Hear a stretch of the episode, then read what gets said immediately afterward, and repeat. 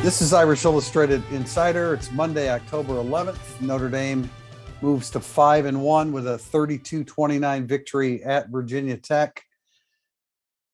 Guys, take it over. I mean, that's how I felt on our incident analysis. Here's what happened. Here's the score. Here's how the game was won. And uh, let's try to unpack the last three and a half hours of our lives because that was nuts. Pete, I saw your tweet. I'm, I'm trying to figure it out for musings. Is it the craziest win? I mean, it's that one or all the Todd Graham games that Brian Kelly's played. yeah, no, I I thought it was the most ridiculous, insane, bizarre Notre Dame victory that I've ever covered. Um, I'm tr- I'm trying to think like who would else would be in um, in the conversation. Pittsburgh in 2012, yeah, but like that that one like made a little bit more sense. Like, oh, it's going to be a letdown after Oklahoma. This one was just sort of like out of nowhere. The quarterback back and forth, and then back.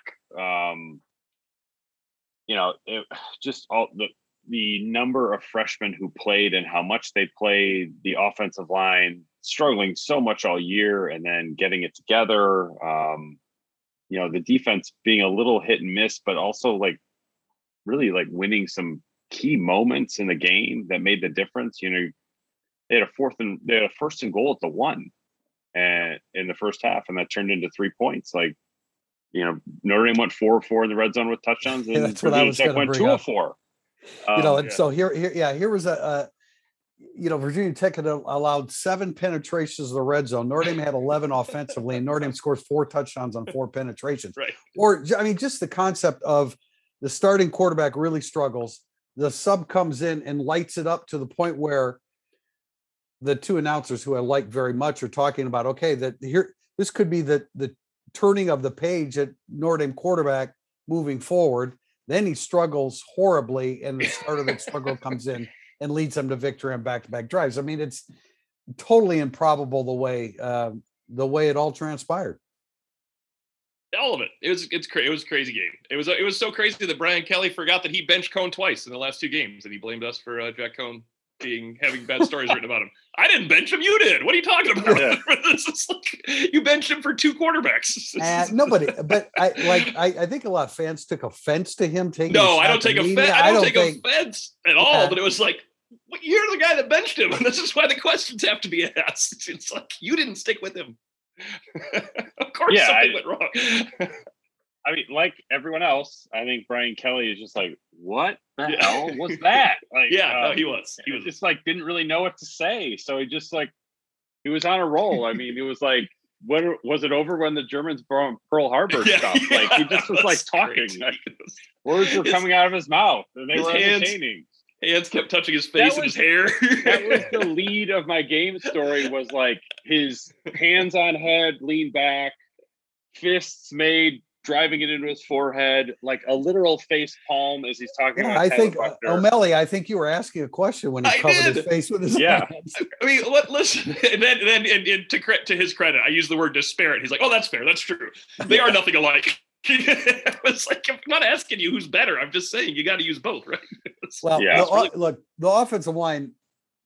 I mean, I think that was unmistakable progress against not a great defensive front, but one that's what's that's reputable. Which, by the way, the next six defenses that Notre Dame plays, they're going to be a lot more forgiving in the ground on the ground um, than the first six that they played. So hopefully that bodes well. But I wouldn't think that there's any doubt the starting left side of the offensive line moving forward. You couldn't possibly you couldn't possibly change that after the success that you had. So, I mean that that's encouraging. I don't know that we anticipated that much of a jump from one game to the next at any point this season with the offensive line, and that's as fragile as the next game. I get that, but that was progress. That was really really important for the offensive line to post a, a performance like that.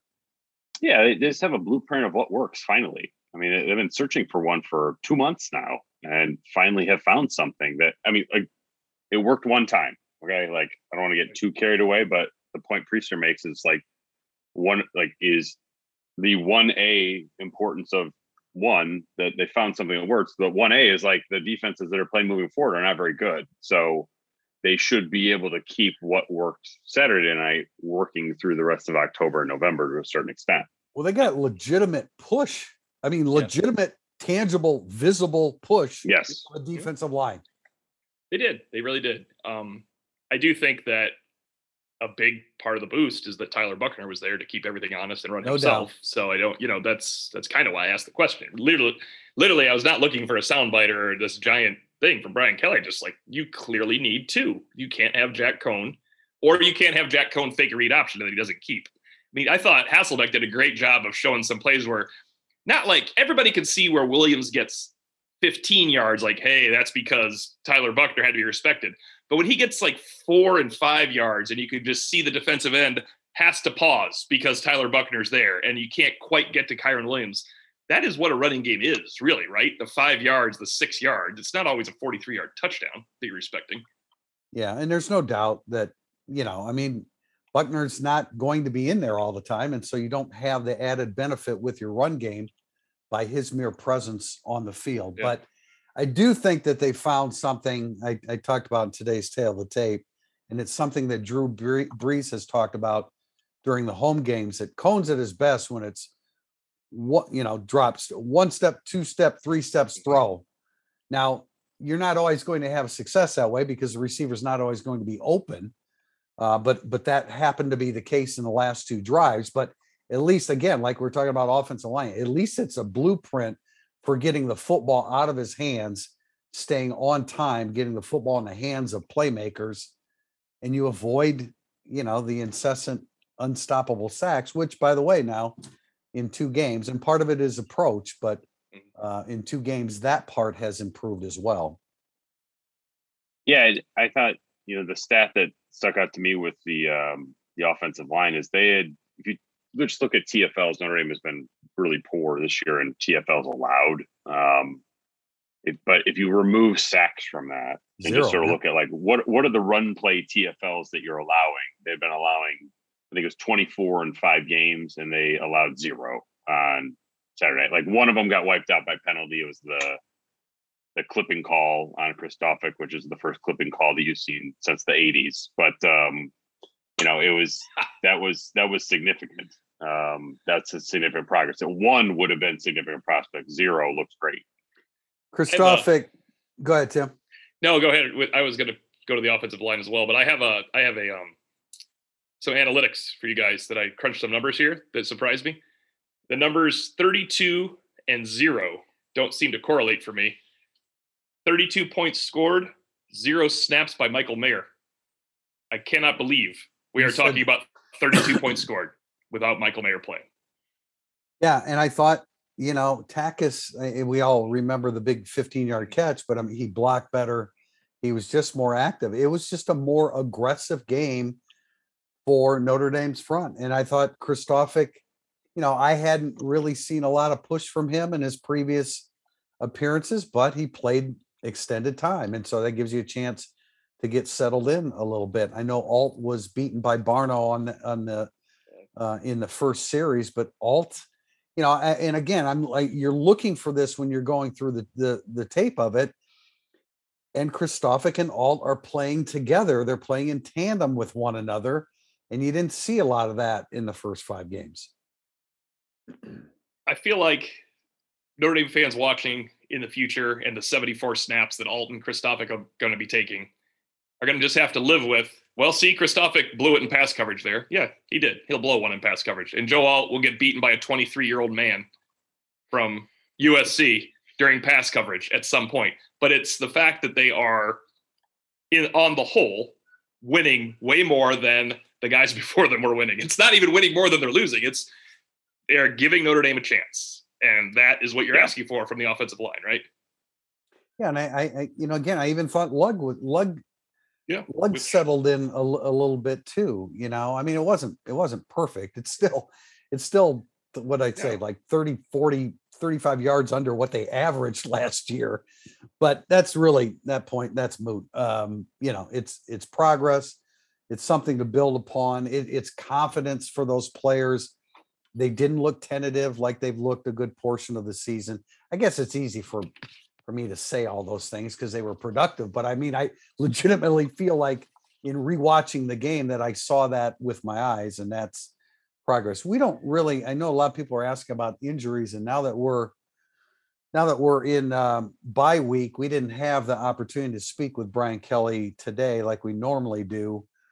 So Chris Tyree, I know there were a lot of questions about that turf toe. There may be some questions whether he went into the game with that or not. I didn't think, I didn't interpret it that way. Tim, you did. I did, yeah, but it doesn't mean it's true. I just okay. interpreted it that way. When you said he, um, he couldn't go with it, I thought he might have. Apparently, now I did get some feedback on David Lacey, and that did not look good. I thought it was knee.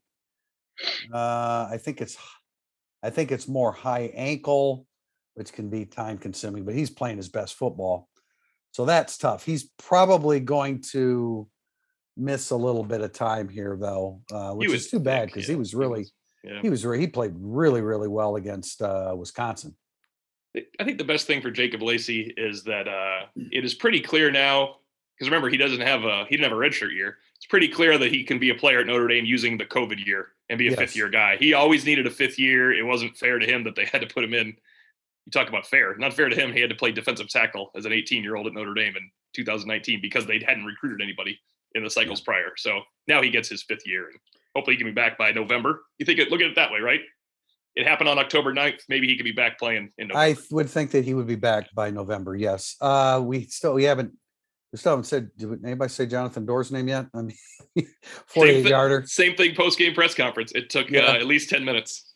48 yarder drilled it. I guess you kind of anticipate that from him. But I mean, you want to talk about, you know, I mean, I guess I didn't realize at the time how much Brian Kelly was, quote, icing his kicker as he was arguing about the laser from the stands. And you understand why he's doing that. And apparently, John Doerer just said, Coach, just let me kick it.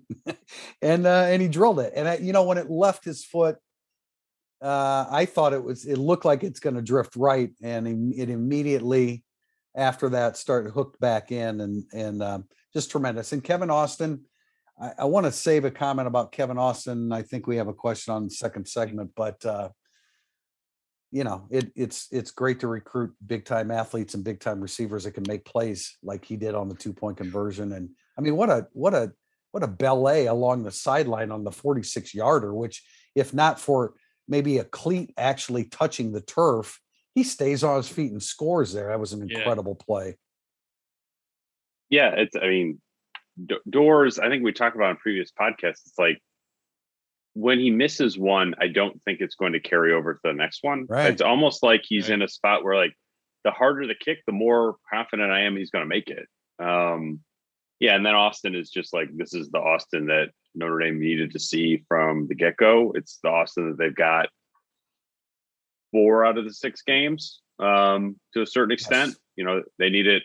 They need it probably six out of the next six or five out of the next six um, to to yeah. to win out.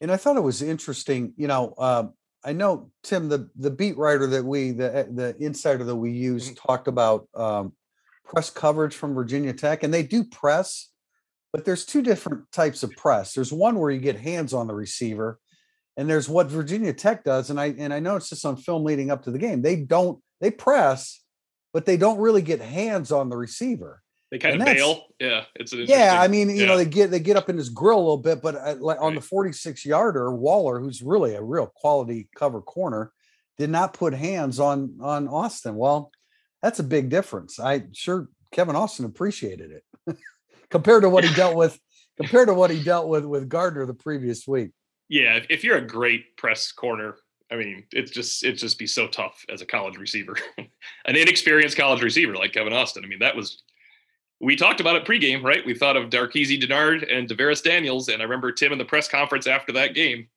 He said to Brian Kelly, "Double D got a uh, some tutoring from Double D, right? because it was just he Austin wasn't is not yet good enough to beat that press coverage, yeah. and I'm you're but it's not it's not normal that those guys can do that in college either. You're not going to go all of a sudden see for the next six games Ahmad Gardner covering you, yeah. right? And I'm not I, I'm not really sure that. I mean, I'm just statistically talking about the remaining six opponents. I'm not sure how many of them actually get hands on in press, but we'll look at that maybe a little bit more here as we go into the bye week. But uh, hey, let's get to segment two coming up, burning up the boards. The Indiana Whiskey Company in South Bend, Indiana delivers great whiskey at honest prices. Founded in 2011 by Notre Dame alumni and military veterans, the company set out to prove that Indiana has everything needed to make a world class whiskey. The Indiana Whiskey Company has been producing whiskey and only whiskey for eight years running, and they want you to know they're getting pretty good at it. If you are in town for a game, visit the distillery for some pregame cocktails and a bottle of whiskey for your tailgate. For more information, go to ironwhiskey.com. Cheers and go Irish! Burning up the boards is segment two of Irish Illustrated Insider. We start with a question from Sweet Lou Corduroy. It seems like it's always a chippy game when the Irish play in Blacksburg, including 2018. Any insight as to what caused the fighting in the end zone after the game and why both teams seem to target and play a little dirty against each other? I don't know. I I have not heard anything that led to it, um, but I would say I look, I didn't cover the Holtz teams. Tim, you did, but like this team talks as much Hmm. mess as any team that I've covered um, at Notre Dame. Yeah, led by Kyle Hamilton. So that Yeah, that uh yeah, I certainly and that- Kyren Williams the same way. I mean, Yeah, Kyren no Williams doubt. like Yeah. talked after the game about how much he loves to talk. Like that's what gets him Yeah. going. So if that's what's working for you, I get it. Yeah, no doubt. You know, I mean, like I, I think back to '88 and guys like Pritchett and Stams and I, you know, I don't know how much Stonebreaker talked. He was pretty quiet, but I mean, those guys were so supremely confident in their abilities. Uh, you know, I mean, when they went and played West Virginia in the national championship, they knew it was going to be a walk in the park that day. Uh, so, you know, they were just they were ki- yeah they were kind of a team. Um, yeah, this is a very talkative one. Tim, do you know what did you? No, I love. uh, What did you see at the end of? Uh, you probably you were working. You didn't get. Now here's to- the problem. I I I usually this is like my wheelhouse. Like at, at basketball games, I always see the fight coming because I watch the I'm bored and I watch the players talk to each other. No, but I usually see these fights coming on fields. I was finishing up the game story, so until I heard a little bit of a ruckus, I didn't look up. But I did see Kyren Williams like uh, get separated from a, Tech player. And I, I I said on the board I don't say Tech players because I was really just looking for Notre Dame players. That's why Yeah. I'm only going to Jason Notre Dame players. Jason Adam Jason Ademilola was involved. Yeah. Oh, Jason Adamiel was involved. Hinish and White were when they were shoving when they're getting people pushed away. Finally, Hinish and White had their hands two inches from the players' faces, waving goodbye to them, which is going to cause a player to stick his, you know, to hit your arm. Uh, Kyren Williams had a guy saying something right in his face. They got they pulled Williams away. Williams took off either glove or tape and threw it and hit the guy in the head, which I thought was a pretty impressive move. If it was his glove, he sacrificed a glove, but I think Notre Dame probably pays for those anyway. And then uh, I don't know. I saw Jason had to be able to fire his helmet off the wall, and of course, Yeah. people are saying he threw it at somebody and missed because someone grabbed his arm. I have no idea. All I saw was the helmet hit the wall, and I thought to myself, it's really weird to throw your helmet at the wall. Wow, Drew White stepping out, huh? That's not. Oh, that- that's Drew not. White is a talkative that- dude, man. That guy says something after every play he, he makes. And Kurt Hinish, I like Pete's tweet. Kurt Hinish flagged for tackling. Yes. Admittedly, that looks like a penalty, even though it's not, right? Yeah.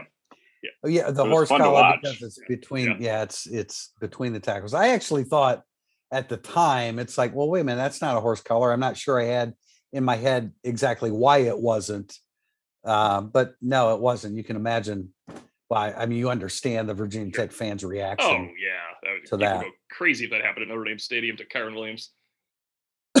yeah, no doubt about it. Next question from David Junkie Four. Is it Janky or Junkie? There's an H in there. I found I it don't know. interesting that I found it interesting that Virginia Tech's quarterbacks ran all over Notre Dame. Was this a failure of Freeman's scheme? I found this question interesting, and I, I actually I addressed this topic uh, in my tail of tape before I actually got the questions ready for this. So there's no connection there. But imagine what the 30 teams that lost to Ian Book thought.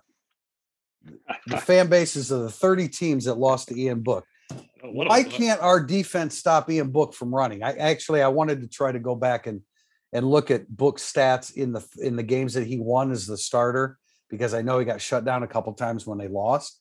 Yeah, But man, stopping the quarterback from running is extremely difficult if you think about what you have to do as linebackers and defensive backs. You're defending the pass, many times actually having to turn your back or your shoulder to the quarterback. And then Burmeister's the fastest player on the Virginia Tech team. And he's not, Notre Dame's not the first team that he hurt with, with his feet. yeah. He's Kelly seemed really good at it. Kelly seemed to indicate there should be a little more containment um, outside. But you know, there were some parts where like Burmeister would take one step to run away from Foskey, and MTA would go knife outside just like he's supposed to, and the Burmeister would just simply cut inside and run for 12 yards. I just think he's a hard guy to stop on those plays. Um, did you notice that they had Kyle Hamilton spying on him on one third down, and he did not even consider running, so he noticed it and he threw an incomplete pass. And I was like, well, that, takes Kyle Hamilton out of the play, but it also makes sure Burmeister's not going to beat you. So maybe it also it also makes me think about. I know a lot of people have been critical of, of Foskey lining up at you know inside linebacker, and I don't think he did that. Did he even right. do that? He didn't. He didn't do that all at all in this game. But if you think about it, if your entry point on the pass rush is in the middle, it mitigates the quarterback's ability to, to get out of the backside because you're on one right. side or the other if you're coming off the edge. So I, I from that standpoint, I understand it because it, it compromises the quarterback's ability to to run away. But Burmeister's really good at it, and he does it against every team that they play. Yeah, yeah, and Notre yeah, including I mean, Notre Dame. The other teams have strengths too, and I mean, look, this we're not talking about Denard Robinson running for 200 yards here. Burmeister had 10 carries for 49 yards. You know, the big the 19 yard touchdown was a loss of contain, right? Like I, that didn't yeah. strike me as like a schematic flaw. It just was like Notre Dame gave him an opening and he took it and he's really friggin' fast, so he scored on it. Well, and Blummer had Blummer had 29 yards, and you know, yeah, I mean, that, that's like like on the right, first that, carry, like where like Notre Dame was sort of like, uh, okay, what do we do here? You know, he gets the 16 yards, but that was sort of it. Well, he's like a wildcat when he cut yeah. right. I mean, when he takes a direct snap and they run, that's like having a wildcat, and therefore you have an extra body to block. So exactly, you know, I I, I get it. I, it's it's really really difficult. Of course, Marcus Freeman and every defense needs to do a better job at that. It's just a really really tough assignment when you have a mobile quarterback like that. Irish from A2. Are Buchner's issues in the passing game fixable? Are the accuracy issues due to mechanics or inexperience? Um, I mean, it's a good question. I think it's a fair question. I, you know, I go back to watching Buchner play in person in high school and like, look, he's under no pressure against private school kids in, in San Diego. So I don't want to like get too carried away with what I saw, but I saw a guy that could throw, change his arm angle, could throw fastballs, he could throw change ups. Um, you know the the screen pass that he sailed to Kyren Williams is not something I, I wouldn't have expected that based on what I saw from him in high school, where like he can dial it back and not, you know, throw everything a million miles an hour. So I I feel like it's it's fixable with experience and just yeah. like calming down. Um that had to be a ridiculous environment to step into. Um, so just I think over time, like he'll just sort of get used to that, and you won't see that kind of stuff happen. I agree with you over time. Um, I don't think it'll be as fast as DeShone Kizer because if you remember DeShone Kizer's first start against Georgia Tech, he couldn't complete a ball to the left side. It was a mechanical issue. And then the next time he was out there, he was completing balls all over the field for the rest of the season. I, now Buchner's not going to get those reps of that and play the whole mm-hmm. game and, and that. And he's probably behind Kizer after missing the year of high school. But um, yeah, I, I feel like it might not be fixable during the year. I just assume he will see things better though too. Like now that he's tried to make a play by running right in what is basically uh, last drive effort, second to last drive effort, and throwing back across the middle for an interception to end the drive, he knows what the downside of such a thing is. He's not going to be out there trying to make those plays. You would hope, right? I mean, now he knows okay, I can't do that at this level. I mean, that that's a play where he probably thought he saw Diggs and he thought he'd get it to Diggs, and I, you know, I would get it to Diggs. It's, no, but I mean that's I mean that should be a pretty easy throw. He's wide open. You're rolling to your right. I mean, yeah, I, I, I, don't know. I, I I understand that the ball sailed on him, but I don't understand wh- why that shouldn't be an easy throw. I agree with you, guy Pete. You said, you know, settle in and confidence, and yeah, I mean that that. First of all, he's playing in maybe the toughest environment he's even he's going to play in while at Notre Dame. Um, well, not if he starts and, next year to start the season. Well, that's true. They got to. They got to. it's going to get a little harder. They got to go to Ohio. Is he not, is not starting at Ohio State? they got to go to the shoe. They got to go to the they shoe. Can, they can think of one. Um, but you know, I like when he muscles up when he when he comes over the top, like the 46 yarder, he's short and quick over the top. And that was a that was a great throw. He made a great throw to Davis. He made a great throw to um uh, Avery Davis. Um the, Kevin the Austin was a touchdown- beautiful throw. Kevin Yeah, Austin was a the- nice throw. Right. The touchdown pass to um, Williams was an extremely well designed play, which, by the way, I've got to insert it here. If you're not, if you don't come out of this game and, and say that Tommy Rees called a great game, then you're just not being objective about it. You're just not because he did a he did a masterful job of of, of putting Buchner in situations to be successful. But my the, quarterbacks have to change arm angles. Yep. I don't think Buchner's very good at it when he when he does something outside of the short and quick over the top ball that he threw to Austin. I, when he come when he has when he changes his arm angle, which quarterbacks have to do, I don't think he's very good at it. Tim, I think that's he will be though. I think it's Yeah. actually one of like the big strengths of his game that's not showing right now. Beautiful. That, yeah, then- that, I was I was going to go to Tim's point. Like, if he doesn't do that well, he's in a lot of trouble because he's a quarterback that's going to be doing RPOs and throwing on the Absolutely. move a lot. Yeah. So he's got to be able to Yeah. change his arm angle. Yeah, again, the RPO situations that that Rees created for him, the play, the touchdown pass to Williams is a beautifully designed play. You have two backs, you have two backs on the field, but Williams is in the slot. Yeah. and he ducks under, he ducks underneath. He created that play call, and the use of personnel created a bust in the secondary. You see Waller very upset with his teammates for not handling it well. you know, uh, pregame. I think the podcast listeners will like this. Pregame, about ten straight reps before they actually went out as a team, was Kyren Williams in the end zone running a shake and cut to the outside, back to back to back to back, and it was all with Drew Pyne. But he kept running that exact same move and breaking out and catching Yeah. passes. It was kind of cool. you, yeah, that was on our message board. Yeah, I put it on right? the You message put that on a message board. Yeah. Okay. yeah. Question from Cass Hodge 42. Buchner showed star potential on a good chunk of the plays, and he had his freshman mistakes. Is it safe to say Buchner is the starting quarterback for the 2022 team? I think it's safe to say he's going to start for Notre Dame next year. He's going to beat out Drew Pyne. I think so. Just like this, these six games give me pause to make any sort of uh, declarative statements, Yeah, and you got to be like about anything. yeah, and you got to be you got to be fair. You got to be fair about your quarterback situation. But I would For sure. I wouldn't say it's safe to say, but I would say that it's like it's certainly likely. Who's going to improve more in the next nine? Well, 10 yeah, I mean, Drew Pyne Pyne can't- or- Yeah, Tyler Pyne, and Pyne's having a tough time getting on the field now. So yeah, that's that's how I look at it. I'm uh, surprised. Do, do people mention that on the message board? I don't know. I haven't seen it, and if I have, it hasn't bothered Huh. me at all.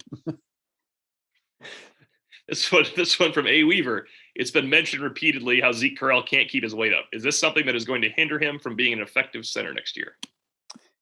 Well, uh, I think we mentioned in the last podcast the possibility of Jarrett Patterson coming back next year is the, the greatest Yep. hindrance. But you know, I don't know that I've ever seen it or been aware of it to this extent, just how difficult it is for him to keep weight. I mean, I think at one point during an off season he got up to 300, but I mean, I was literally told this week that he was down to 280 not 285 or 286, as Kelly mentioned. And if you look at him, I mean, I remember seeing him running off the field. We were already in the end zone at the end of the Cincinnati game and seeing him run off the field. He actually ran right by me. And I thought, my God, uh, what does he weigh? He looks so thin. And so when he gets, when he starts getting involved in the season and playing full time, he just loses weight and can't, he just can't hold it. I, I don't, you know, and I know that they've looked at every possibility nutritionally, and they just haven't been able to. I mean, I, what can I say? He's a human being. He there there are certain limitations that that Yeah, we yeah, have, and and and and you know, I mean, Zeke Correll has has that. Yeah. Yeah, I, mean, could he could he play center at 290? Yeah. Uh, I think it's much harder to play guard at 290. I do too. I, I think that it's not only his weight that's stopping him playing guard though either. He's not getting out there that fast when he is asked to pull and do some stuff, right? I mean, I I know the really main isn't. thing is the main thing is he gets shoved back on some plays and that ruins the running game. Well, but- and I, I think that part, Tim, comes down to indecision and lack Yeah. of confidence. And that's true. I mean, he's he's had so much, you know, I mean, he's had so much failure in the first six games that you can imagine his psyche is really, really, really shaken. Uh, That's but right. but you know, we can talk about size and holding weight. He didn't get pushed around by Alabama. He did not get pushed around by Alabama. Yeah, it's. I mean, obviously he's better center because we, he played better against North Carolina and Alabama than he has it all this year. I, you know what? That's he played well against Florida State. We, should, it, but it has been a really. He has not played well since Florida State, has he? Unless I'm really overlooking something that I. I don't know, but I, I, based upon what we've seen now at guard, he's not a guard. Uh, I mean, he's uh, he center is where we've seen him have success, and he had success, or at the very minimum, he held his own against Alabama. That Sure. that should say it all. And Jacobs three, assuming Kyren Williams and Kyle Hamilton leave, who do you think will be the team leaders next year in terms of swagger, energy, and chippiness? Really good question. That is a good I- I- the It's- first guy, the first guy that comes to mind for me is Michael Mayer. That's because that's the first guy that should come to mind for Yes. you. Tim. He is he's already got it. So he's he's the one that already has it. Um, I started looking at the roster because this is hard. Yeah, because after that, after Uh, that, you know who's one, and that's why I'm glad I looked at the roster because he's out of sight, out of mind. Is Liufau. Hmm. He's got plenty one. of that. He's got plenty of that in him. Um, I don't know. Who, I mean, Botelho's got to be on the field and in a, in a role that is a rotational player to be. He clearly has the chippiness yeah. Did you see it? Did you Oh. see him get blown off the ball on the goal line? on the touch on the touchdown. Yeah, and Yeah. that was actually they should have stopped. They should have stopped that play if he. And now, in fairness, that is a much bigger offensive tackle than Jordan Botelho is a football player, and he's not there yet to, to take No, but on. if you were, I, that was my concern in the spring. You know, we would get our three minute clips, and I just didn't think that he handled size really well. Yeah. Um, you know, I, which which is why moving him around as opposed to just being on the edge is probably the best usage of him. Now you, he's got to be on the edge sometimes. Um, but but right. I think I think right that that was that was just something that struck me in the spring, and then when he saw that play against Virginia Tech, I had uh, had the same thought. Pete, who do you? I mean, other than Michael Mayer, I, I don't know that a lot of guys jump out as far as swagger and energy and chippiness when you exclude, you know, Hamilton and Williams and Drew White, White and I, Hinish. Yeah. Uh, maybe Um, the if the Ademilolas come back. Um, Yeah, I mean, we've been in practice when seen Bertrand talk. Um, that's true. That's a good point. you know, so that might be a possibility. Well, but I mean, Bertrand- Mayer Mayer is number one by a large margin here. Yeah. Bertrand certainly moves to the mic next year with a healthy Liufau, you know, coming back to to play the will. And you never know. Maybe some of these young offensive linemen, uh, they don't have to be chippy to be uh, to be gritty and aggressive and angry Right. all the time. Maybe you have Blake Fisher, Rocco Spindler, and Joe Joe Alt Right. all Now, serving in that role. I, I could certainly see Rocco Spindler being that guy, but uh, he's got to get his feet wet. gotta play, yeah. Grounded. Kay Beasley, after watching some great plays but inconsistencies with Kevin Austin, how much value for him would it be to come back for next season? Could the staff, could our staff, I assume, uh, run down potential lists of stay or go pro? How about grad transfers for those who will have a debate at year's end? We got a lot, got a lot there. Um, I think it would be a huge value of Kev, for Kevin Austin to come back that I never even considered in August. But he is clearly a young player that happens to be a senior and needs another year of polish at wide receiver. There are, like I said about Daniels coming out, there are 50 Kevin Austins coming out right now in terms of his fully developed wide receiver ability. Not I think he'll have his but yeah, it's like he'll have as good of a highlight tape as anybody. Um, yeah, but but he won't have as good of a full season of film as anybody. Yeah, and you know, as far as inconsistencies, I, I wrote this in tail of the tape today. The last time Kevin Austin played snap after snap after snap was Right. 2017 at North Broward Prep. right, right. I, I So- broached this with Kelly. I mean, he we my question was he's a senior, but he's not a senior, right? And it's just he's he's not. I mean, We he broke overlooked that. I overlooked broke- that at he- least. he broke his foot twice. I, you know, I just I, I understand a frustration when Purdue shuts him down or, or when he, you know, when he struggles against uh, Cincinnati. But man, there's got to be you got to give him a little bit of break here. He's he has not been been taking 65 to 75 snaps a game.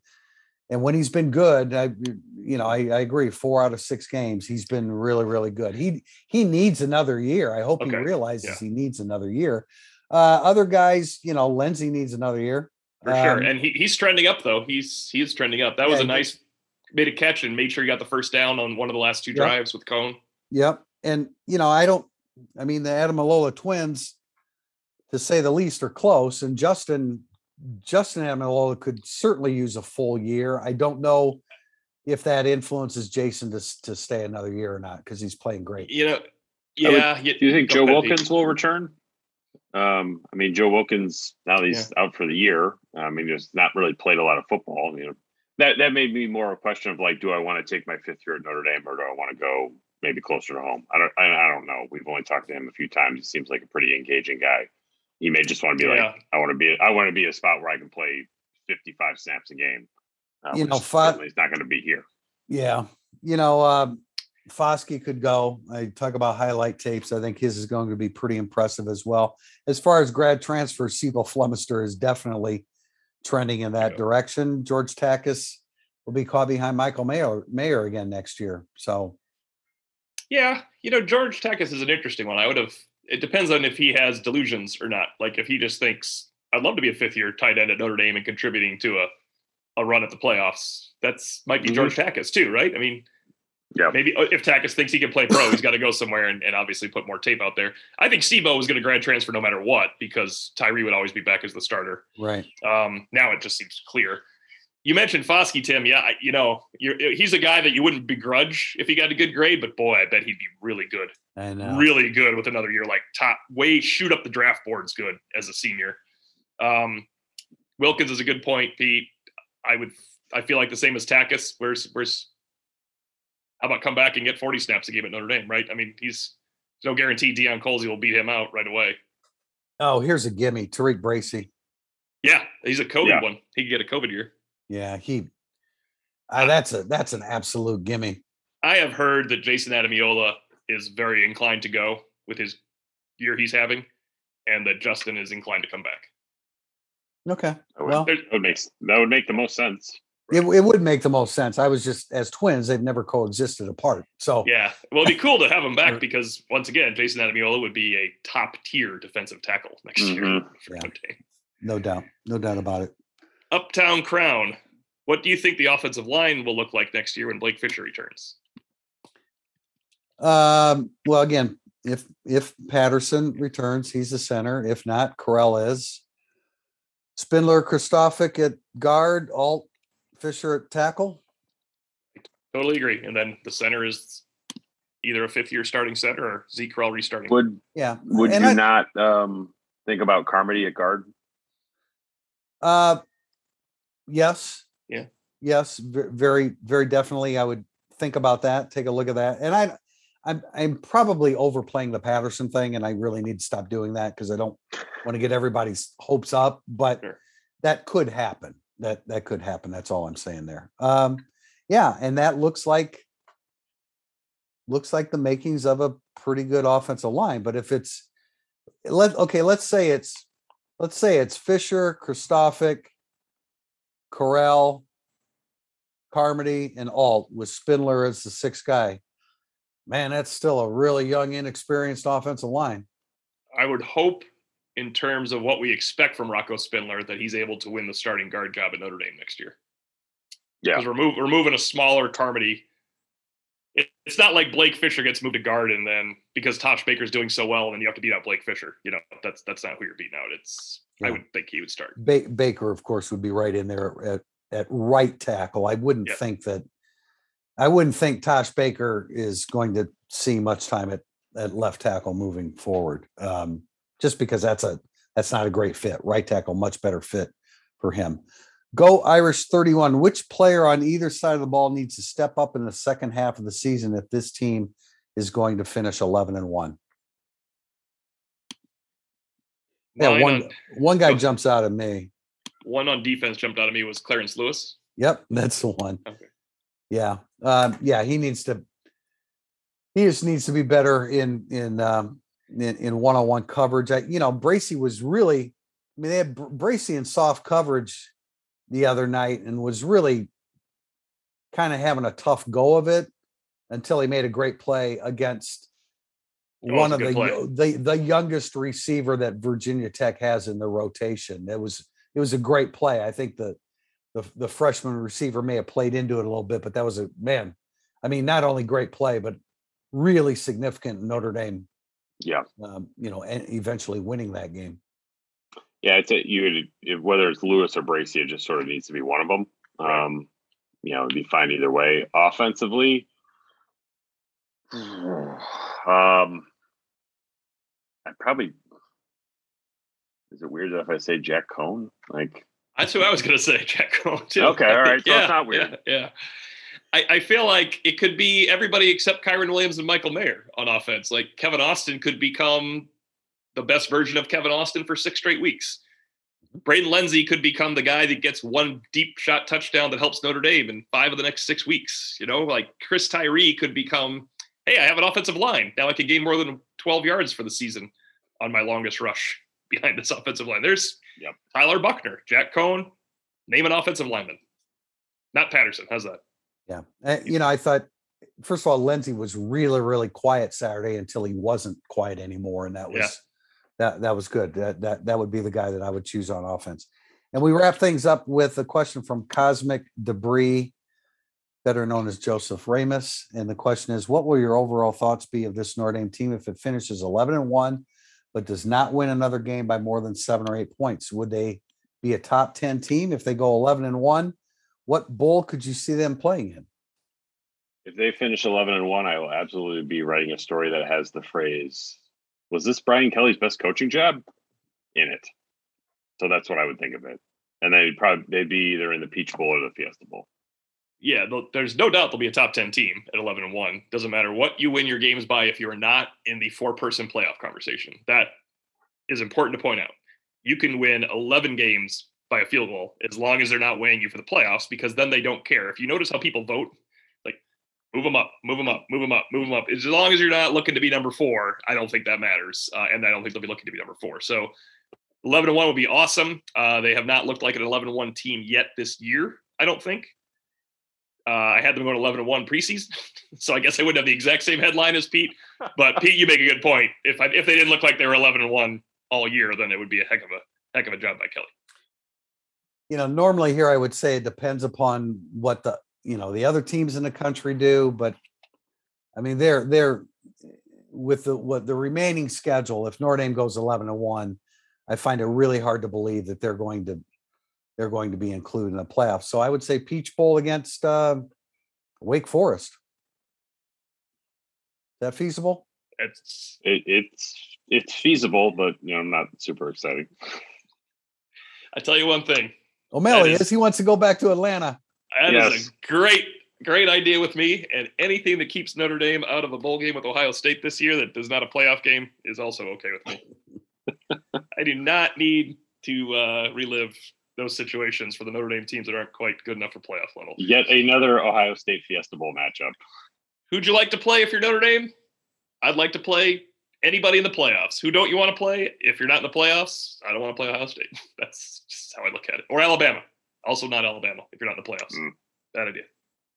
we had a we had a bunch of big picture questions submitted for for today and we tried to steer it more towards virginia tech Yeah. so uh, just to, to those on our message board that submitted questions we're going to hold on to those and use some of those on uh, thursday when we take more of a big picture look mid-season look grades kind of thing i'll be writing a story about that uh, this week so uh, more talk on notre dame as we as we move forward at the halfway point heading into the bye week we appreciate you joining us today for Irish Illustrated Insider.